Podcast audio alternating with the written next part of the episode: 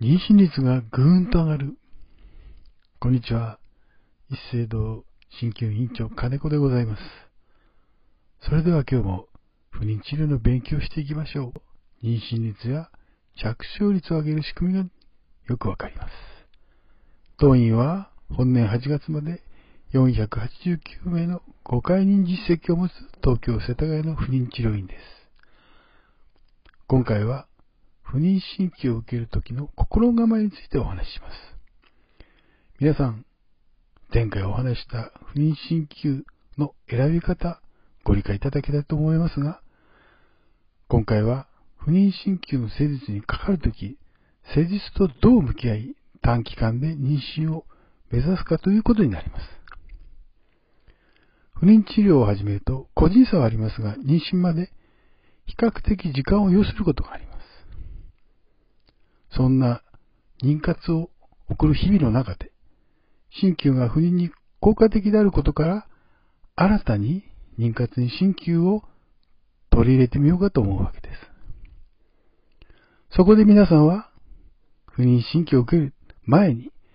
施術を受けると、どう妊娠に近づくのかをイメージすると思います。ある方は、本当に効果があるの？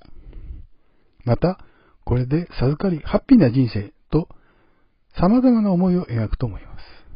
では実際はどうなんでしょう。まず、人は妊娠しにくい動物で常に不妊のリスクがあるということを頭に入れておかなければなりません。特にさんじゅうごさいを過ぎてからの自然妊娠から体外受精までの妊娠率はそれほど高くありません。ですから、あまりに鍼灸に期待して施術を加えればすぐ妊娠するという考え方はあまり良くありません。確かに過去のデータから不妊に対して鍼灸は効果的なのは間違いありません。まずはご自分の年齢や妊活歴から、今自分が不妊治療でどの時点に立っていて、どの治療がベストなのかを知ることが重要になります。それをきちんと把握することで鍼灸施術の効果が格段に違ってくるのです。例えば、さんじゅうごさい代後半で人工授精に何回かチャレンジしたけれども着床しないので、鍼灸を取り入れてみる。間違った選択ではありませんが、その時点でまず考えなければならないことは、ご年齢や人工授精の回数から見ても、ステップアップに進まないと妊娠が遠のく可能性が高くなることを認識することです。ですから、この時点でステップアップし、体外受精とともに鍼灸を持続していけば、子宮環境はかなり上昇し、着床率もかなり高くなるわけです。そこでもう一つ、卵子の成長について考えてみましょう。卵巣の中にある原子卵胞は、約ろっかげつかけて排卵するまで、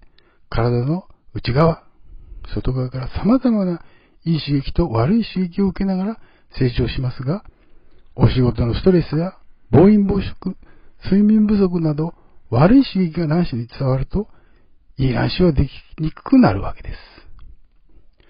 当院の患者さんで前向きで明るい方の妊娠率が高いというデータがあり、